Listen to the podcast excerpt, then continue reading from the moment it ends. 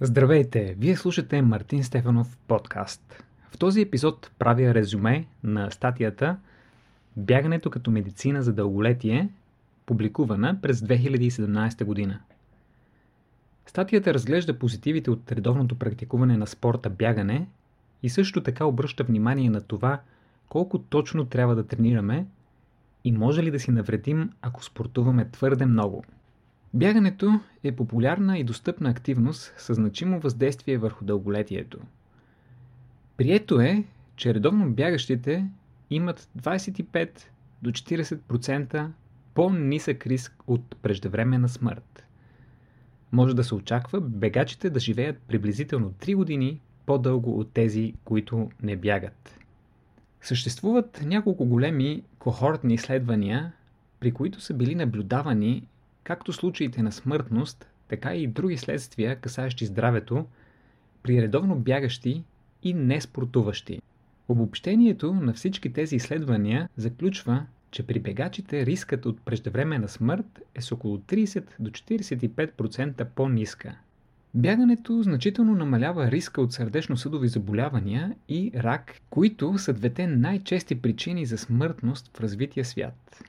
Рискът от сърдечно-съдови заболявания е с 45 до 70% по-нисък при бягащите, отколкото при небягащите. Рискът от онкологични заболявания при бягащите е с 30 до 50% по-нисък, отколкото при небягащите. Освен това, вече имаме достатъчно доказателства, подкрепящи тезата, че бягането може да ни предпази от смъртност, причинена от неврологични заболявания като Алцхаймер, Паркинсон – и инфекции на дихателните пътища. Допълнителна положителна тенденция при бягащите е, че са много по-склонни да практикуват и други здравословни дейности, начин на живот и хранене. Но дори и при бягащите, имащи вредни навици, като тютюнопушене и прием на алкохол, се наблюдават значителни здравословни позитиви от бягането, въпреки пороците им – тези резултати са плод на изследванията върху 55 000 мъже и жени на възраст между 18 и 100 години, като изброените позитиви са индикирани равномерно при всички, независимо от пола, възрастта или консумацията на алкохол от тичащите редовно. Световната здравна организация твърди, че 6% от случаите на преждевременна смърт и 9% от всички смъртни случаи се дължат на обездвижването. Това постави обездвижването на четвърто място в света в класацията на причинители на смърт. На трето място в тази класация се нарежда затластяването и високият холестерол. На второ място се намира високата кръвна захар или глюкоза, а най-смъртоносно е тютюнопушенето. Като всички тези изброени фактори допринасят за развитието на ракови и сърдечно-съдови заболявания. В този смисъл Авторите на статията разглеждат бягането като ключов фактор за цялостно подобряване на здравето на населението. Потенциалните механизми, чрез които бягането се свързва с подобряването на здравето, потвърдени от многобройни епидемиологични изследвания, са например подобряването на инсулиновата чувствителност, регулация на глюкозата в кръвта, подобрена минерализация на костите и други. А с положителните ефекти върху женските хормони Бягането и други интензивни аеробни занимания биха могли да намалят смъртността от рак на гърдата и дебелото черво при дамите. Интересни факти излизат наяве при изследване на резултатите между кратки и интензивни натоварвания, сравнени с продължителни аеробни занимания. Изследванията показват, че краткотрайните високоинтензивни интервални тренировки води до подобни положителни резултати, както при продължителните аеробни натоварвания, но при значително по-малко време прекарано в тренировка. Важно е да се отбележи обаче, че това може и да се дължи на факта, че подобни високоинтензивни и кратки натоварвания обикновено са предшествани от продължителна загрявка и джогинг и последвани от ходене. И така, на въпроса, бягането превъзхожда ли другите варианти за физическа активност? Съпоставяйки данните и сравнявайки бегачите с атлети, занимаващи се с друг вид спорт, предполагат да смятаме, че бягането превъзхожда другите видове физическа активност. Директната съпоставка на данните показват, че бегачите, които не практикуват друг спорт, имат с 27% по-ниска степен на смъртност от атлетите, практикуващи физическа активност различна от бягане. Въпреки неоспоримата разлика от резултатите, авторите на статията твърдят, че подобен вид съпоставяне трябва да бъде верифицирано от по-задълбочени изследвания. За да няма сърдити, авторите отбелязват, че най-високи ползи се извличат, когато бягането е комбинирано с друга физическа активност и в този случай можем да очакваме да достигнем заветните 45% по-нисък риск от смъртност, отколкото при неспортуващите. Много хора предлагат ходенето като най-здравословна физическа активност. Какво ще се случи, ако сравним резултатите от здравословните позитиви между бягане и ходене? За тази цел е проведено изследване в Тайван сред изключително голяма група хора 400 000 души. Изследователите откриват, че 5 минути бягане носи здравословни ползи, които можем да получим от 15 минути ходене и съответно, ако искаме да достигнем ползите от 15 минути бягане, ще трябва да повървим 105 минути. Следователно, здравословните ползи са идентични при ходенето и бягането. С бягането просто се постигат по-бързо.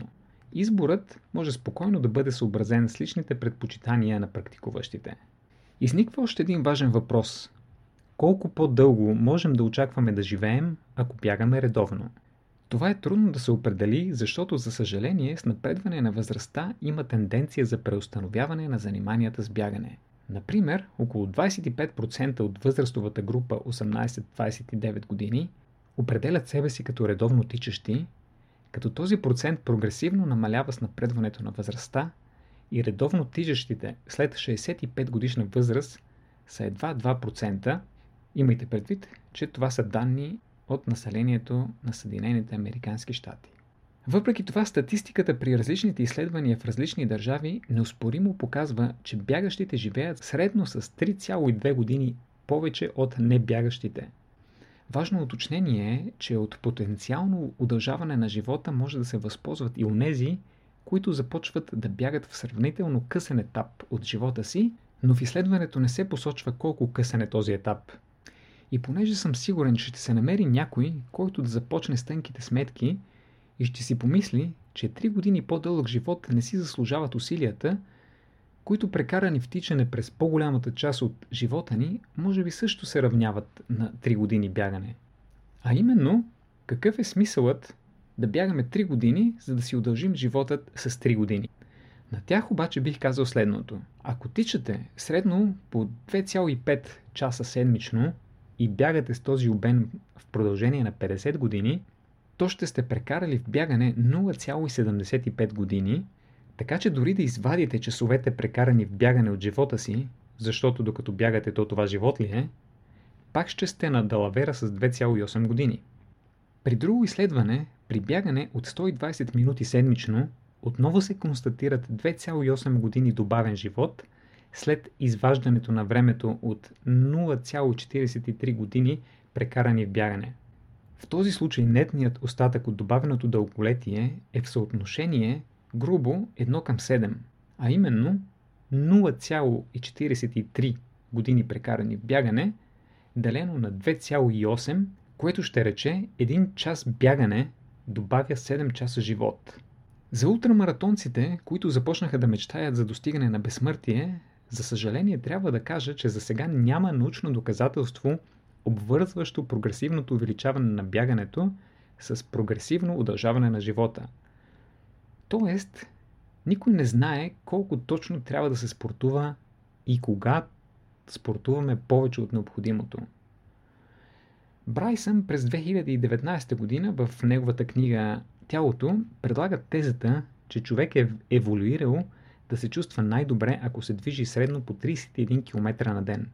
По този въпрос в статията, която е обект на това резюме, изследователите комбинират резултатите от три популярни изследвания на бягането и дълголетието.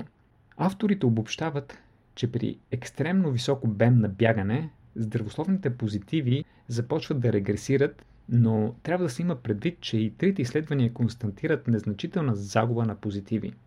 Съществуват две малки и не особено значителни изследвания, стигащи до заключението, че при най-високите дози тичане кривата на риска от смъртност тръгва нагоре.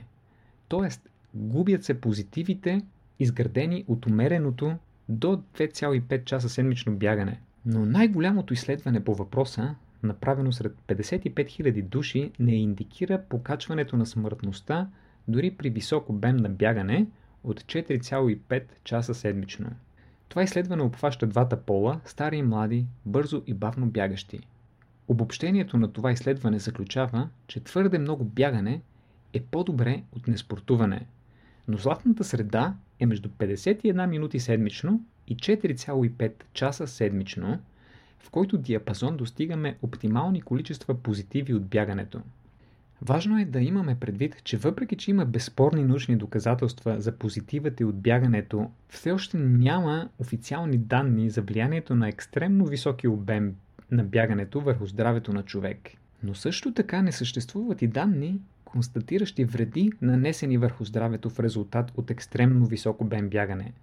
В друго изключително голямо изследване, направено сред 1,1 милиона жени в Великобритания, което изследване е имало за цел да установи нормата за най-висок здравословен обем на бягане, е установено, че до 6 бягания седмично се наблюдава редуциране на риска от сърдечно-съдови заболявания. При надвишаване на този обем на бягане, риска от сърдечно-съдови заболявания не, не продължава благоприятната тенденция от понижаване, следователно изследването препоръчва да бягаме максимум 6 пъти седмично.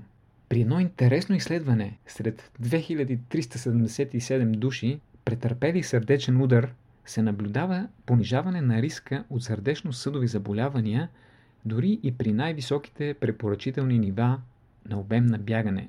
Но позитивите започват да намаляват при тях при обем надхвърлящ бягане от 30 мили седмично, което е 48.280 км седмично. Като цяло, повечето изследвания на темата заключават, че няма индикации за здравословни вреди дори при екстремен обем на бягане или друга аеробна активност, но има лимит, след който позитивите спират възходящата си тенденция, но винаги остават по-високи, отколкото при неспортуващите. В заключение, бих изразил задоволството си, че дори писатели на научна литература като Ювал Харари в неговата книга Сапиенс и Бил Брайсън в неговата книга Тялото – след задълбочено проучване стигат до заключението, че човешкото тяло е създадено за тичане. Брайсън твърди, че най-доброто нещо, което можем да направим за здравето си, е да се движим много. Мнението на тези автори има изключителна стойност за мен, защото те нямат нищо общо с бягането, нямат интерес да промотират спорта и следователно мнението им е обективно и се базира на обобщаването на научни трудове. Това бе от мен в този епизод. Референции към източниците на информация, използвана в този епизод, ще намерите в описанието. Ако смятате, че този подкаст би бил полезен на някого, не забравяйте да го препоръчате на приятел и да се абонирате. До скоро!